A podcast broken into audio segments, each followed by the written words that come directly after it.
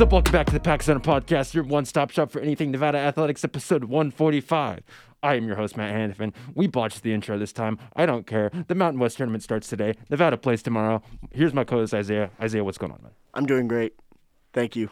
And it's tournament day, which is the best day of all days to some, maybe for us. The only day that's better than the Mountain West tournament day in terms of college basketball is the NCAA tournament first day, Yes. which is, we're exactly nine days away from that. We're recording this on Wednesday, March 10th.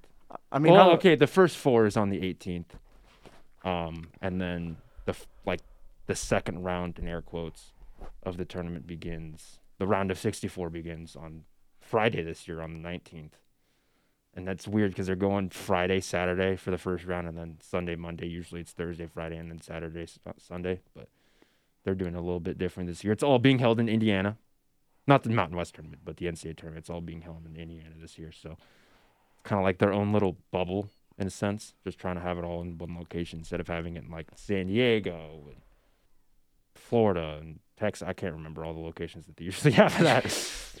I know good- they I know they do have it in San Diego though. Yeah. No, it's just good to have March Madness back. Finally. Oh, Oh, yeah. my goodness. It's been too long. Yeah.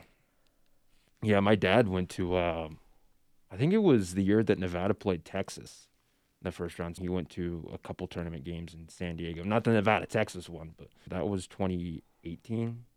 Cuz that was the year that Nevada made the Sweet 16 run. Yeah, that's what it all kicked off as. They were going up against Yeah. Mo Bamba. Yeah. No. Yeah, Mo Mobamba Was Mo Bamba? In? Wait. Yes, he was. Yeah. Yeah. Yeah. And Sasha Khan? Who was the head coach for Texas? Sasha Khan? It's not Sasha Khan, No. But it's I'll something give you like three that. guesses. Um, it's close. Am I like I'm I'm kind of on the money with his name, right? No, you're not. No, no, it's not like Sasha Khan or something. No. Do you know who it was? You want to just say it over the airwaves? I mean, I was really close because I remember Mo Bamba. Yeah, who who was the head coach at Texas at that time? Shaka Smart. Shaka Smart. I was kind of close. Sasha Khan. That's not even Shaka close, Smart? dude. Sasha and Shaka. Let's Well, give me that. c- The, last name is Yeah. terribly off. That's what throws the, close. off the entire thing. I, I was pretty close. Anyways, getting back to this Mountain West tournament.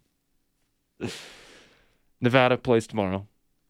Um, they play Boise State. It is officially locked in. Nevada will be a five seed. They will play number four seeded Boise State Thursday, two thirty uh, p.m. Pacific time, five thirty Eastern, on CBS Sports Network. Get your popcorn. Yeah, I mean, do you do you eat popcorn during a basketball game? No, no, Why'd I don't know why I said that. popcorn? Uh, I, I just I think it's gonna be a thriller, maybe.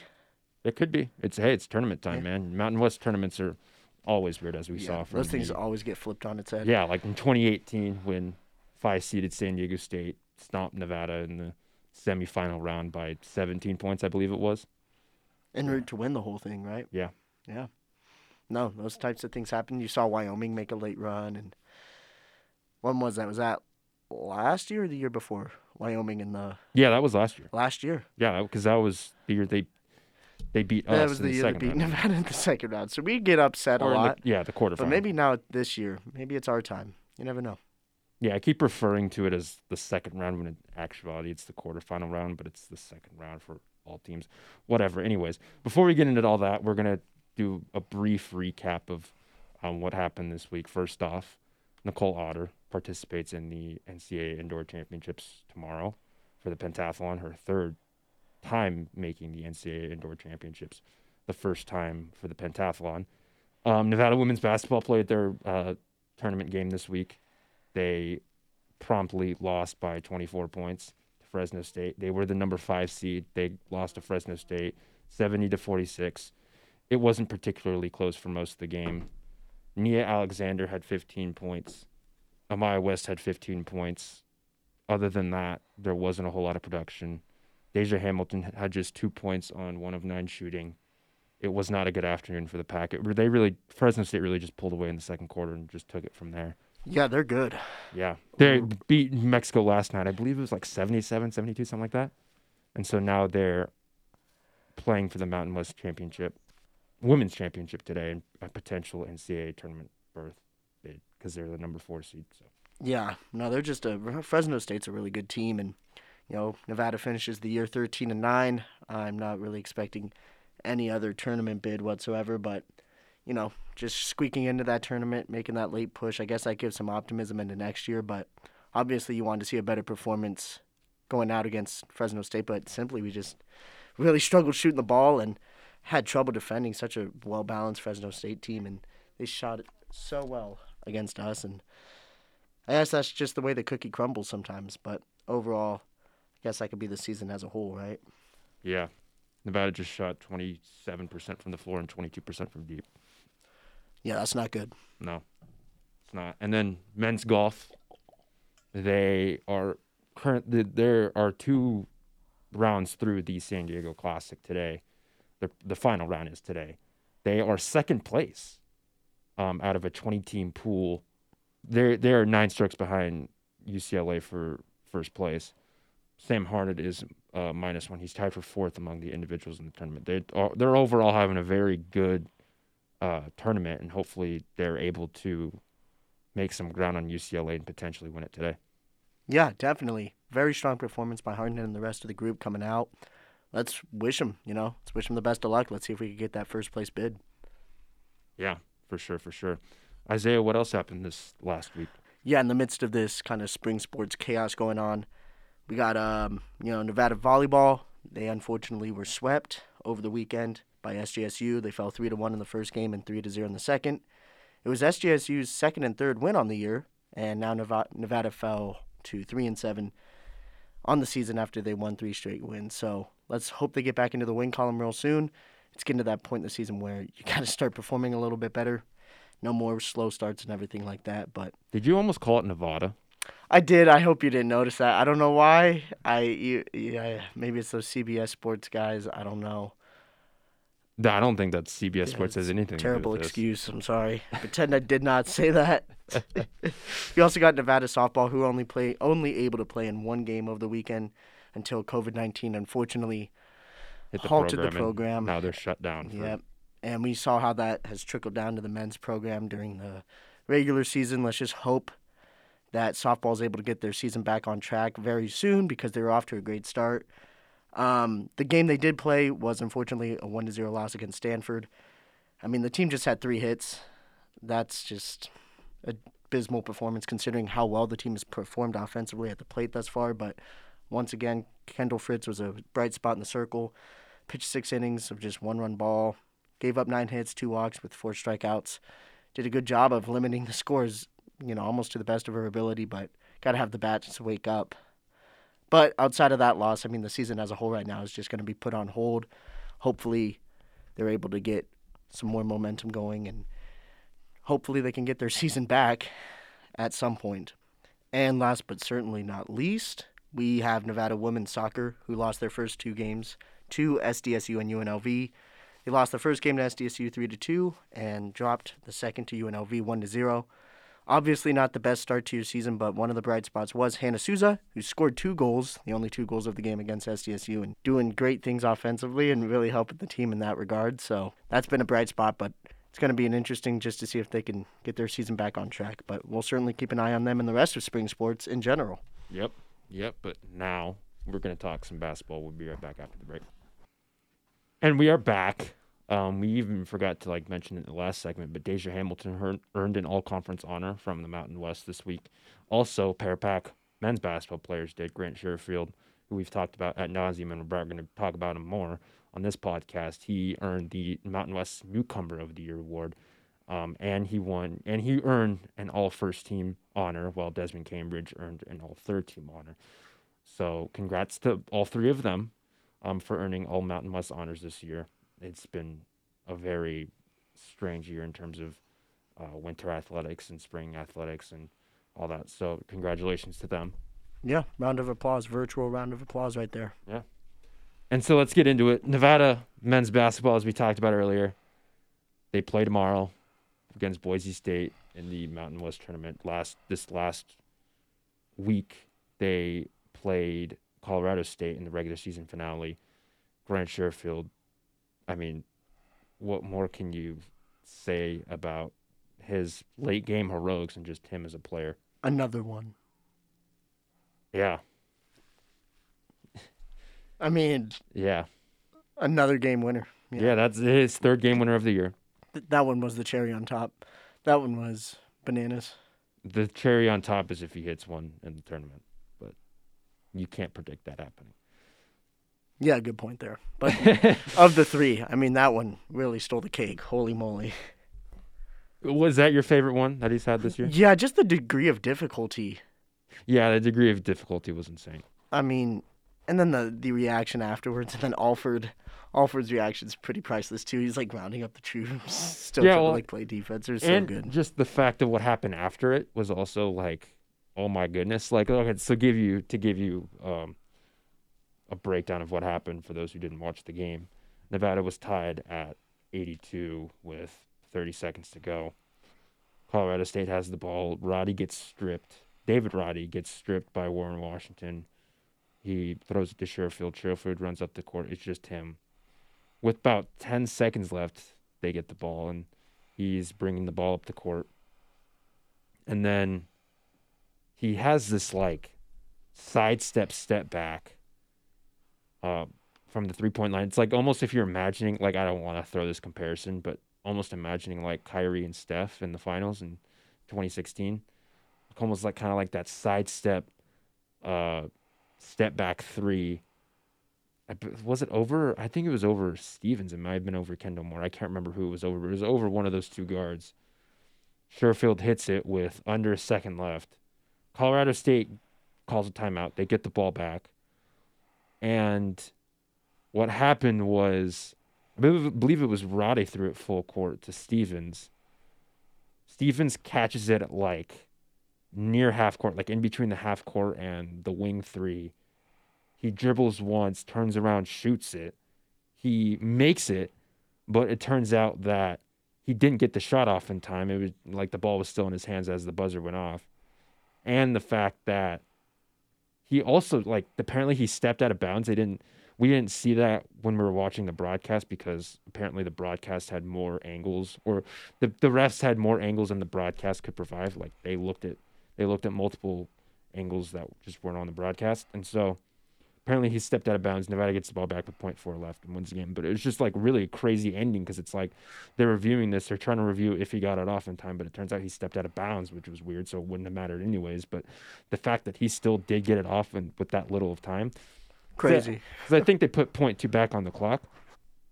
So it was technically one sec, one exactly one second remaining when Roddy threw the ball in, but it was still like an insane just turn of events. How Roddy gets stripped, Sherfield hits the shot, and then Stevens hits just this miraculous 30, 35 foot three pointer turnaround, um, just for it not to count, which would have been a game tying three pointer, and they would have gone into overtime. It wouldn't have been a game winner, but it's still just that also degree of difficulty is insane. That's going to get overshadowed by all of this, but it was just a wild sequence of events, and like I was like trying to figure out what was going on in the moment because it was all just it came so fast.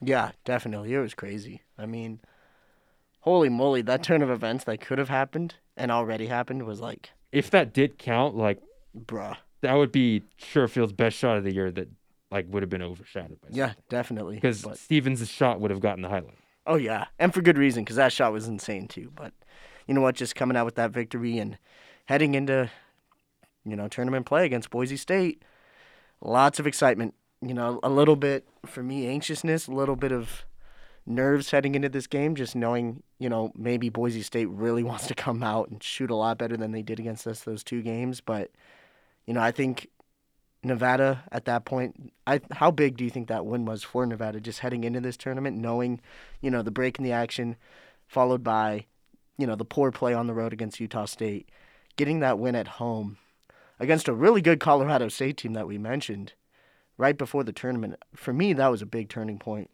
At that point, just where Nevada was standing at that point in the season. Yeah, I think it was a big win, especially as we talked about it, just getting that sour, bitter taste of the Utah State series out of their mouths. I feel like it, it was really important for them to come out with a statement and end the regular season on a good note because let's say they didn't play those two games, like the morale I don't think would be as high. And I mean they wouldn't have another quad two win. But I kind of want to hit on that Colorado State again game again for just a second. There were so many fouls called. It was absurd. Like Tons. it was apparently there were it, there was 53 combined fouls that were called. One more than its previous season high of 52, which was I can't remember. It was against Wyoming earlier this year. The watching that Wyoming game compared to the watching this game were two completely different feelings. I felt like, like I felt like when I looked at that statistic for the Wyoming, like it did, there wasn't a lot of foul calls that were called, at least not as much. Like it felt like every other possession, there was a whistle being blown. Um, there were a lot of free throws shot. You Colorado State shot 34, Nevada shot 37. Colorado State did have a better percentage from the line than Nevada, but just those two figures alone were drastic because you never see 37 free throws by one team or 32 or I mean 34 in a single game. Like that's just not that's pretty uncommon. And it slowed the pace of the game down. And with that, Alford mentioned it in his uh, TV interview after the game. That disrupts the flow of an offense, and the fact that Nevada's offense was able to persevere, especially after its slow start, um, it's a pretty big testament to this team. I mean, Nevada was down 18 to five early, but just given how many whistles were being called on both ends, it disrupts the flow of the offense and just in general the game. Definitely. No, it really slowed the pace down, and gosh, that game just went on and on. It felt like it just dragged on with the amount of foul calls, but credit Nevada for still making it count from the stripe. And I thought even though there were an absurd amount of foul calls, I think at points they did do a better job of defending without fouling during the closing minutes. So. Yeah, yeah, right. In the end, there were. I thought, I when I was just watching it live, I thought Washington strip was going to be foul call, just because of the flow of the game and how it's been called all game. Because there was, at least in my opinion, there was a fair amount of ticky tack calls, both, called on both sides, not just one. Swallow the whistles at times, you know. I know that's a stupid saying because you know what? If a foul's called, call it. But gosh, when it gets to that type of choppiness and it really just interrupts, like you said, everything the game is planning forward. Yeah, it can kind of make it unbearable at times. It really does. But that's sometimes that's the way Nevada plays, and I thought at that point too, that was a good little test of Nevada's strength of how they're able to kind of adjust to different opponents and different styles within the game. And coming out with that win in such a gritty, physical, ticky tack type of game was big heading into the tournament. Yeah, Desmond Cambridge led the team with 20 points. Sherfield didn't score in the first 17 minutes of the game, and he still finished with 18, especially with his late game heroics. We didn't even mention his one three that he had on the game, or his game winning three was the only three he had on seven attempts. He was 0 for 6 up to that point. He still, I mean, he didn't look necessarily look as bad as he did against Utah State, but he was still kind of Finding it. yeah, you're still kind of finding it, still trying to get in a rhythm, and then all of a sudden you just remember how good Grant Sherfield is when he hits the game winner at the end of the game, and hopefully he can carry that momentum into the tournament. But he finished with 18 points on 6 of 17 shooting. Kane Milling had his best game of the season. He at multiple points were was hitting big threes. Um, he was five of seven from the floor, four of six from beyond the arc. He had a career high 17 points. Tre Coleman, third straight game in double digits with 11 points on three of five shooting, two of three from beyond the arc. So it was an overall from those four players were strong contributions for this team. And then there was a there was a stint in the second half where Warren Washington was providing a spark a spark for this team. I don't know if it's going to show up much in the stat sheet, but he was also uh, really good at points in the second half. Yeah, I, I, thought mean, he had a good game. definitely. I think this this game. I know Grant Sherfield's game winner is going to obviously captivate the headline. You know, give you the lead for everything that was going on. But the performances from Kane Milling, twenty points. Uh, 17 points. Oh, so, I'm sorry, season high 17 points. Uh, Tre Coleman, another game in double figures. Warren Washington. These types of con- contributions right now, we need them so bad, and especially without Zane Meeks right now, which I will probably get into. I don't know for sure if he's going to be able to go against Boise State.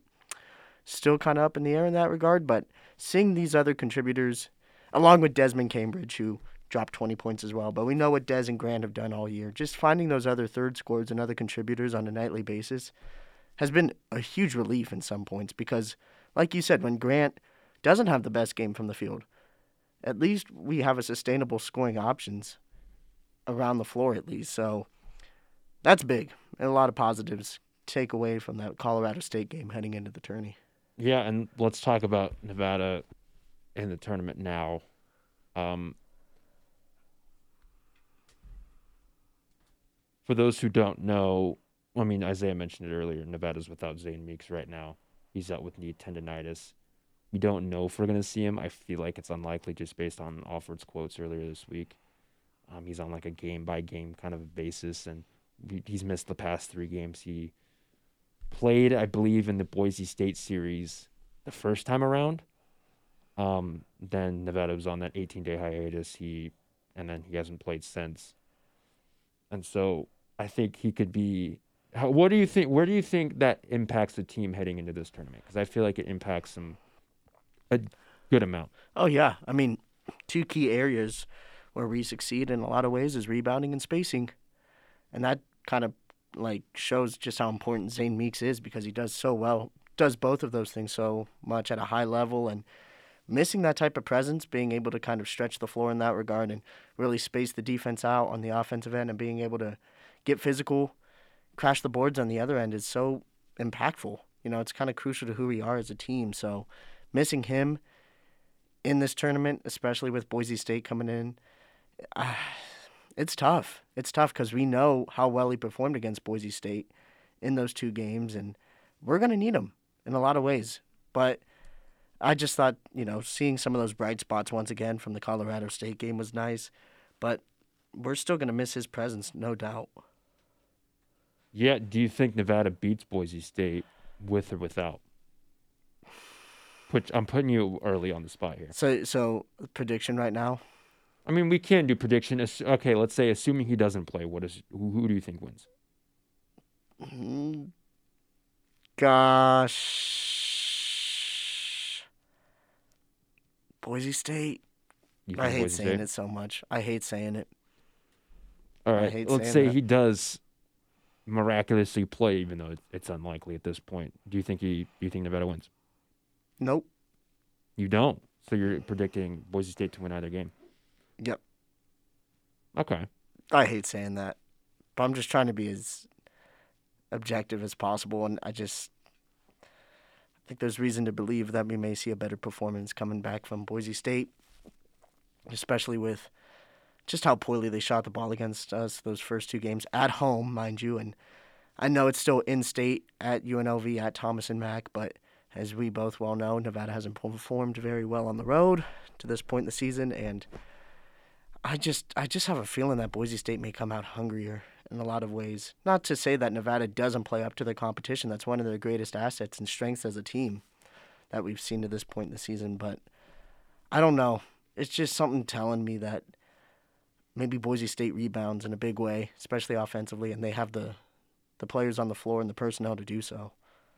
Yeah, I don't. I think that, and just the fact that way the way Boise State's season ended because their last game of the season was a 67-64 loss against Fresno State.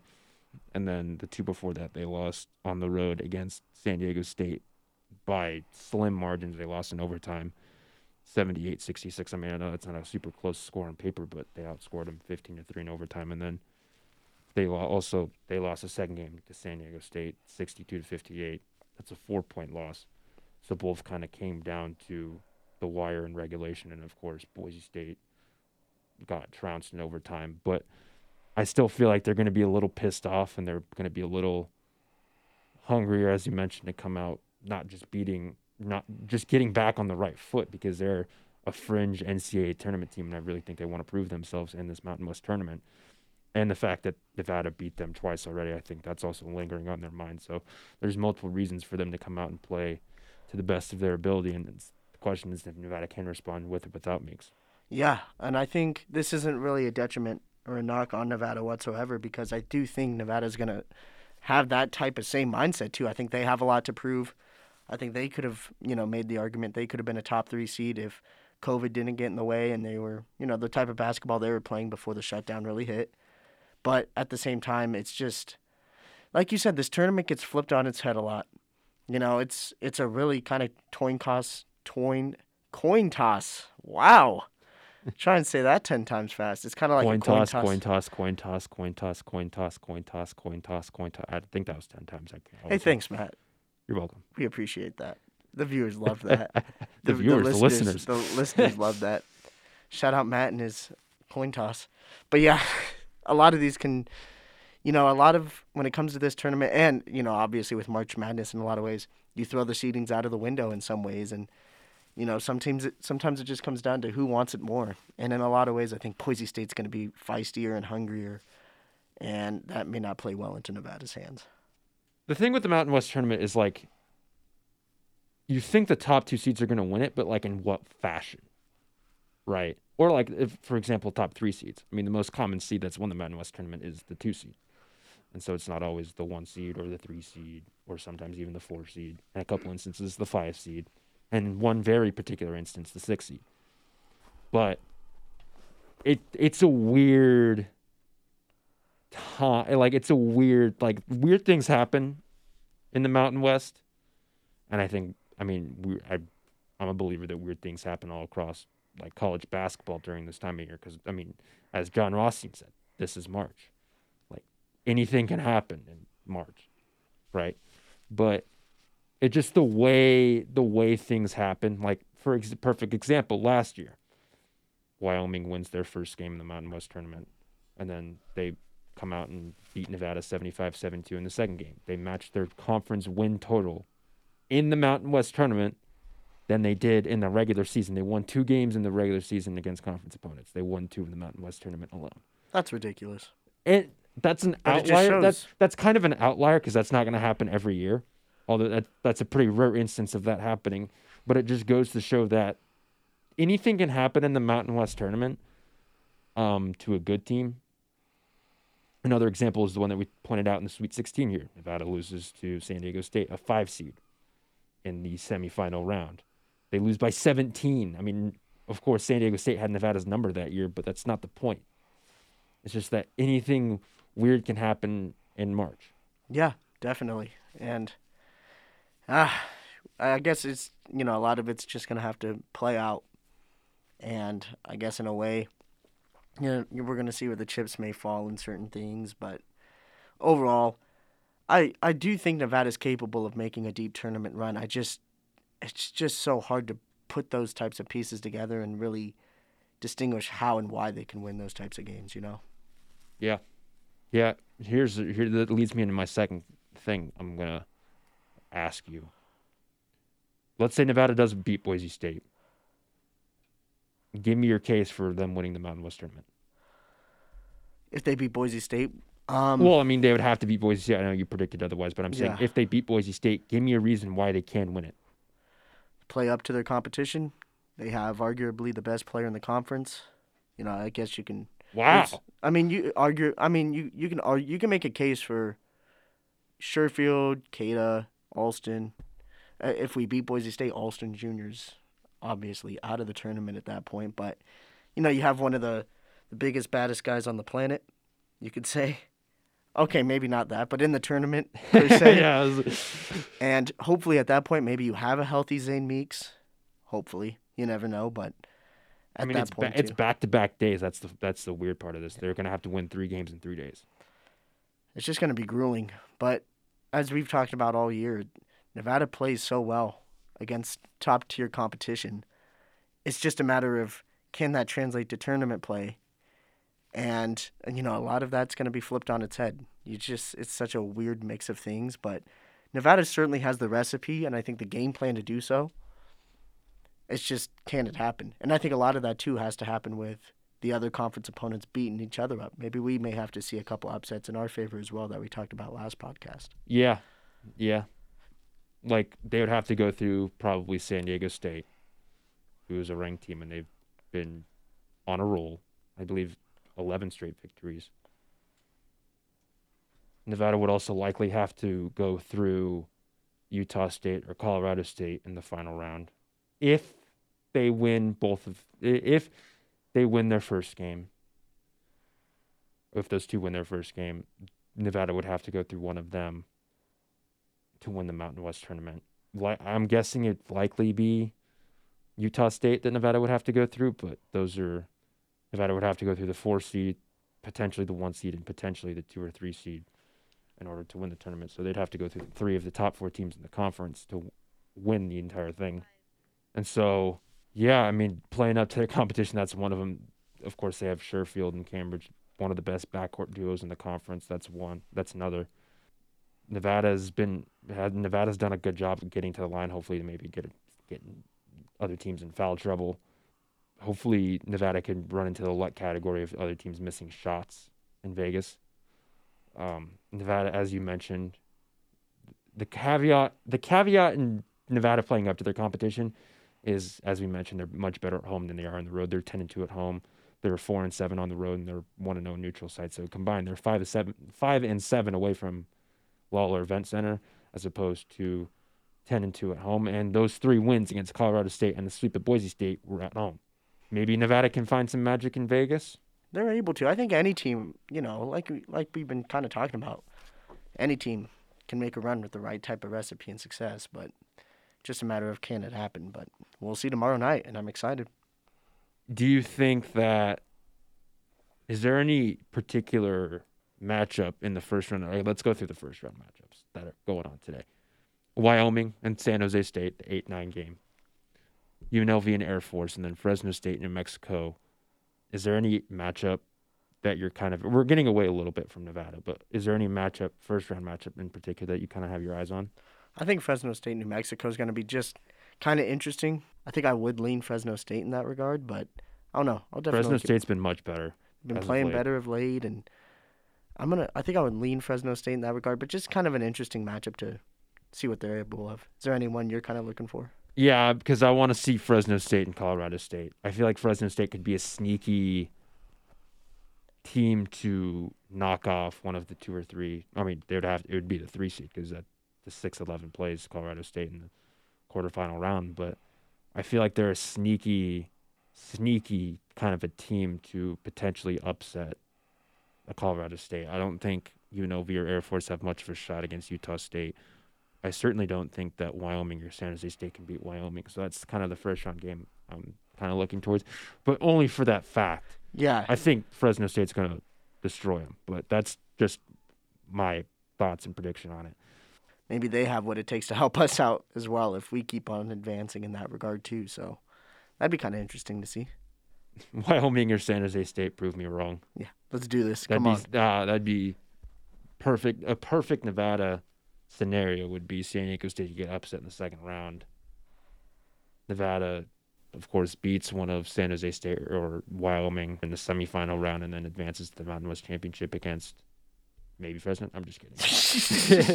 just the tournament of upsets. Yeah, I mean, I, to be the best, you want to beat the best.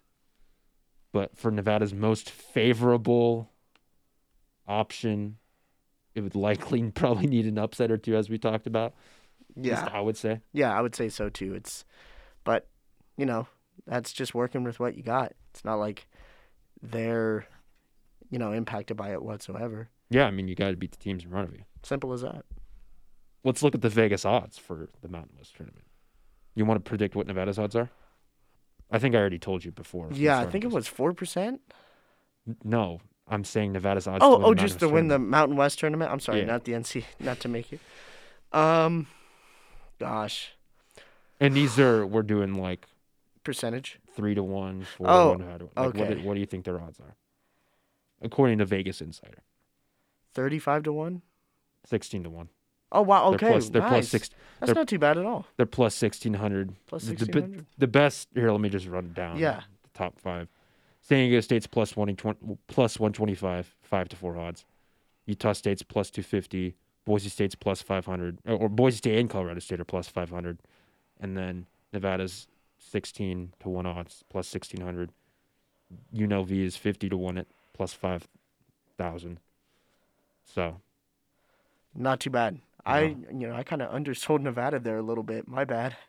I mean, these are Vegas odds makers. I mean, you could have your own odds. Yeah. If you want to. Yeah, I'll put Nevada's odds at. Oh boy, twenty-five. Five to four odds. Yeah, like five to four odds, baby. San Diego State level. but yeah, those are interesting to see. I mean, I can easily see why SDSU is such a heavy favorite, especially with the way they're performing and being ranked. That always helps. Yeah. yeah, but Utah State's no slouch. Could Utah State win it for the third year in a row? Gosh, they they seem to own the tournament every single year. It seems like holy moly. The Sam Merrill buzzer beater last year was Oh the most memorable thing. ridiculous. And now with the way Queta's performing, taking a whole nother step up. Who won the Mountain West Player of the Year award? I think Yeah, we both we didn't- predicted that. Yeah, we didn't announce that, but he did win the Mountain and West Player of Defensive. Player of the Year. Yeah. But yeah, that team, as we talked about a couple weeks back, holy moly, that team is good. They have what it takes to easily win it. Yeah. Yeah. So is your final prediction Nevada losing in the first round of the or the quarterfinal round of the I can't get this name right. Yeah. The quarterfinal round of the Mountain West tournament, is that your prediction? Mm-hmm. Yeah. Nevada I hasn't been great in close games this year, as we've talked about. I think there's if I want to I'm spewing this off the top of my head, so check me on this, but I think they're three and five in games decided by five or fewer points. Check me on that. I'll, I'll check you. You keep He's do, he's doing a Google search.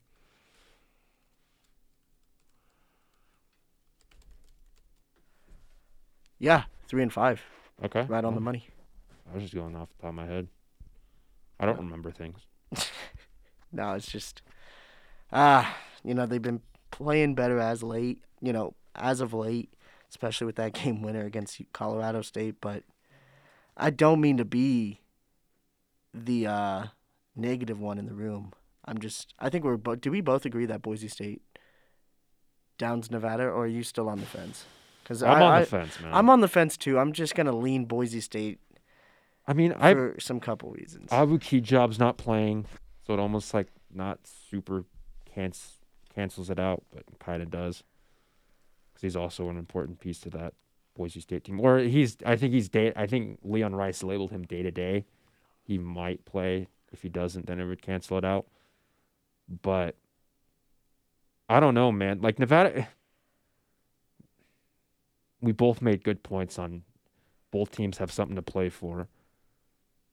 I think Nevada would have a chance at a had a higher than five seed if as as you mentioned if COVID didn't hit.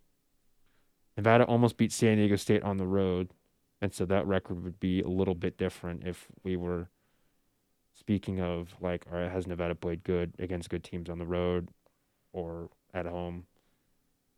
I mean, again, their three victories have come at home, but they nearly beat San Diego State twice in their own building um, before they were ranked. If, again, they were up 65 or 60 to 58, the 7 0 run in the final two minutes. San Diego State wins 65 60, and then the Trey Pulliam buzzer beater, who I'm sure everyone loves to be reminded of that every time we talk about this, but it's what happened. And, like, I don't want to. I don't want to undersell how good Nevada's been against these top teams. Um, they're four and four in quad one or two games. Um, their only other quad two win, aside from the Boise State and Colorado State, was Nebraska in a neutral site. I mean, technically, it was on the road. Technically. The net is speaking it be on the road, but tech, it was also technically a neutral site game. I mean, I guess it was a neutral site tournament, but they were in Nebraska's building. I don't know. It, I guess it wasn't a neutral site game now that I'm talking about it, but it was still away from Lawlor Event Center, another Sherfield buzzer beater against kind of quality. I mean, not if you want to relative to the rest of the Big Ten, maybe not, but a decent program for Nevada to face. Yeah, definitely. No, don't undersell, like you said, how good this team has been performing against the best teams in the conference. But then again, I also just think Boise State's gonna be hungry, man. Yeah, But I also Boise think State's Nevada good. is too. That's It, that's why I think it's one of the most enticing matchups of tomorrow. I mean, Mhm. holy moly, this thing's gonna. I really do believe this is gonna be kind of down to the wire. May come to a final possession. You never know. but I do agree with you in the sense that Nevada might need Meeks. I guess that's the one thing if you want to predict Nevada to lose the game, I think that'd be like the one like I don't want to say I think that'd be the top reason why is because they're without Meeks. Because Meeks is very important to their floor spacing and to their uh, rebounding. I just hope Nevada is able to capitalize in those two departments. I mean, we saw KJ Hymes hit another three on Friday night. That's it's still like he has like seven on the year. It still makes me cackle every single time he he hits one. Um, but it's not Zane Meeks. and Alford's gonna have to figure out ways, especially with. I mean, there's been times again where Warren Washington's gotten in foul trouble. KJ Hymes has gotten in foul trouble. Daniel Foster in the small ball four has gotten in foul trouble. Like there's been multiple times. I mean, as we saw last game, I mean, both teams were in foul trouble against Colorado State, but mm-hmm. there's been times where Nevada, like the presence of Meeks, just helps. Like he might not have, he might not throw up four, five, six threes a game, but he's just his threat helps Nevada, and he's hit some clutch shots this year. I believe it was the second. What was this? The second Boise State game where he had, where he and Sherfield combined for 17 of Nevada's final 19 points. No, his impact shouldn't be understated. And I mean, missing his presence on the floor, I mean, it could be huge. It could be kind of like the turning point for what pushes Boise State further in this tournament if they do win tomorrow. So I don't know. I, I'm still I'm gonna lean Boise State. I'm still up in the air about it just because I believe in both teams, but I guess that's the way it is. I said you can't predict Sherfield's game winners on podcasts. Can I predict one for tomorrow? Go right ahead, please do. Oh, that would be. I mean, I'm not going to, but like, that would be just be that'd be funny.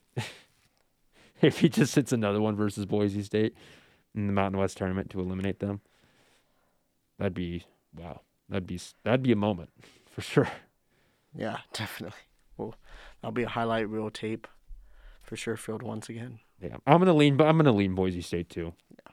But I think I do think Nevada can make can. I think Nevada. There's a possibility that Nevada can make a run in the Mountain West tournament, um, because of their backcourt duo, especially if Cambridge and Sherfield both have great games. I think Nevada can win the Nevada can win beat anyone in the Mountain West if they can defend well, if they can defend the three point line well. Um, if they're not in foul trouble for most of the game, if they force the other team to get in foul trouble. Um, Nevada keeps attacking the basket. Um, good games from either Warren Washington, Tre Coleman, um, you name it. Aside from Sherfield and Cambridge, I think Nevada can make a run in this Mountain West tournament. Do I think they will? No. But I believe they can. They're capable of it. And I think that's what I think that's what my take is going to be. They can if they play their brand of basketball, which they have all year. I mean, this is a competitive, feisty group, and they're not going to back down from this challenge. I mean, I know the outlier, the outlier versus Utah State. Nevada, was coming off a near three week hiatus from COVID nineteen. They weren't in rhythm at all. They were shut down when they were playing their best basketball, which was concluded by beating Boise State at home twice one by double digits, one by a game winner by Sherfield. But this team is capable of making a run if they play their style of basketball, man. This is March. This is March. Yeah, I'm excited. I agree with everything you said, but you know, it's going to be interesting to see. I just can't wait to see it unfold tomorrow. Score prediction. 72-66 Boise State. Okay. I'm gonna go. Hmm. I'm gonna go 77 to 75. Wow. Yeah, I mean that's a nail biter right there. I think that's what the game's gonna be, man. I think if Nevada, like, I think Nevada can hang with the hang with Boise State, but I think Alston's the difference in the end. Prediction: No, I'm with that. Boise State shot. Boise State shot 41 percent from the field in those two games against Nevada, but 39 percent from beyond the arc. They were poor inside the arc in those two games, and I don't. That's a testament to Nevada's defense, and it's also a testament they just weren't making shots. And I believe the Mountain West tournament in a neutral site, they're gonna make shots, but at the same time, I also think Nevada's gonna make shots. Yeah. No, it's it's gonna be it could be a back and forth matchup like we said. Just can't wait to see it unfold. It'll be kind of fun. Yep. Do you have anything more to add? No, sir. Let's go Wolfpack. Oh wait, let's talk about let's talk about the um, Alford quote. Oh yeah.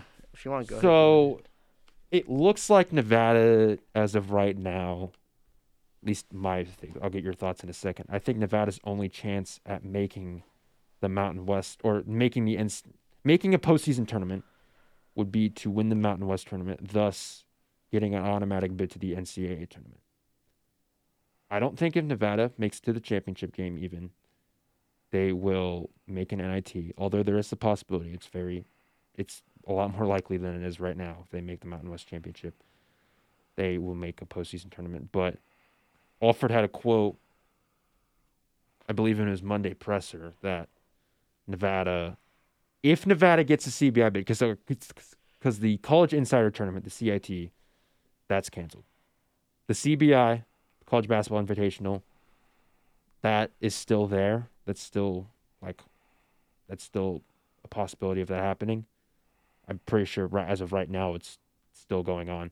The NIT was cut from 32 teams, as it usually is, to 16 teams. It will be held in Dallas, Fort Worth. And of course, the NCAA tournament is going to be held in Indiana, and that's like the biggest tournament of the year, obviously.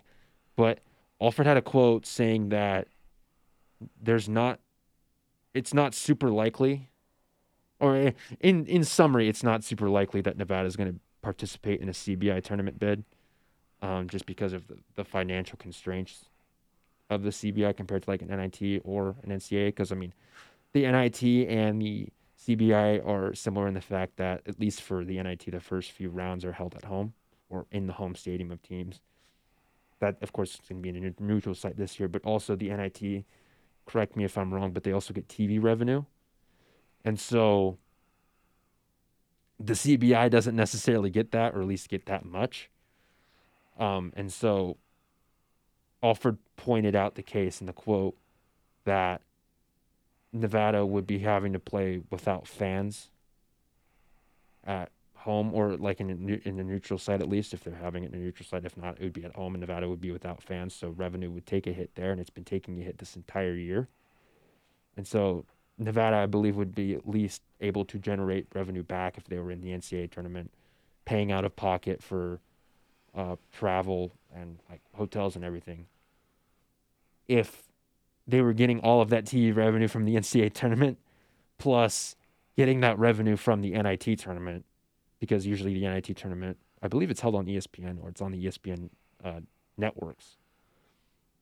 And so they'd be generating that revenue back, and I don't, I'm, I'm not, I haven't, I'm not super sure that fans are allowed for the NIT. I'm not, there might be, I'm not sure. Um, but they would be able to generate that revenue back so it makes sense why yeah. they wouldn't participate in the CBI because I don't think they would be able to do that necessarily with the CBI. And of course, playing without fans, it makes it a lot tougher than playing with fans. Definitely.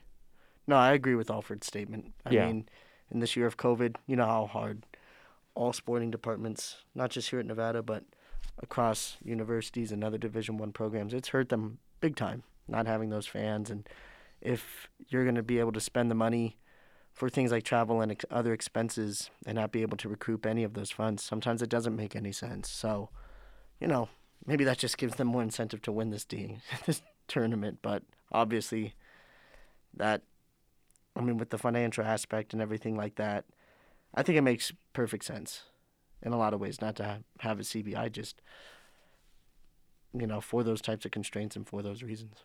Here, let me read the quote. Um, so I'll, I'll, I'll start at this point.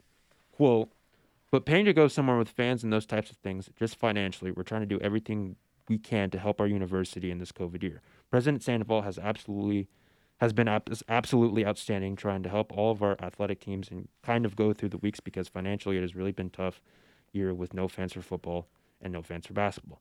This that makes it very hard on everybody. And to go to a postseason tournament where you'd have to pay out of pocket and then pay out of pocket to travel and stay, that's a little different than a normal CBI year where you're playing just home games and getting fans. We'd have to look at it, but my guess right now is I'd lean towards no. End quote. Yeah, I think he summed it up perfectly. I mean, it makes a lot of sense. Not having that type of tournament where you're not making anything. It's the type of year we're in right now. And it sucks because I mean, I'd like for Nevada to be in the postseason tournament, but there's still there's still hope. There's still hope for sure, but I think they'd have to go through the gauntlet of the top four teams or three of the top four teams in the Mountain West Conference to do so, barring an upset. So, anything more to add? No, sir. I think that'll wrap it up. Again, Nevada plays tomorrow at 2:30 p.m. Pacific time on CBS Sports Network against number four seeded Boise State. Thank you for listening. Like and subscribe. Give us a five star rating. We'll see you next week.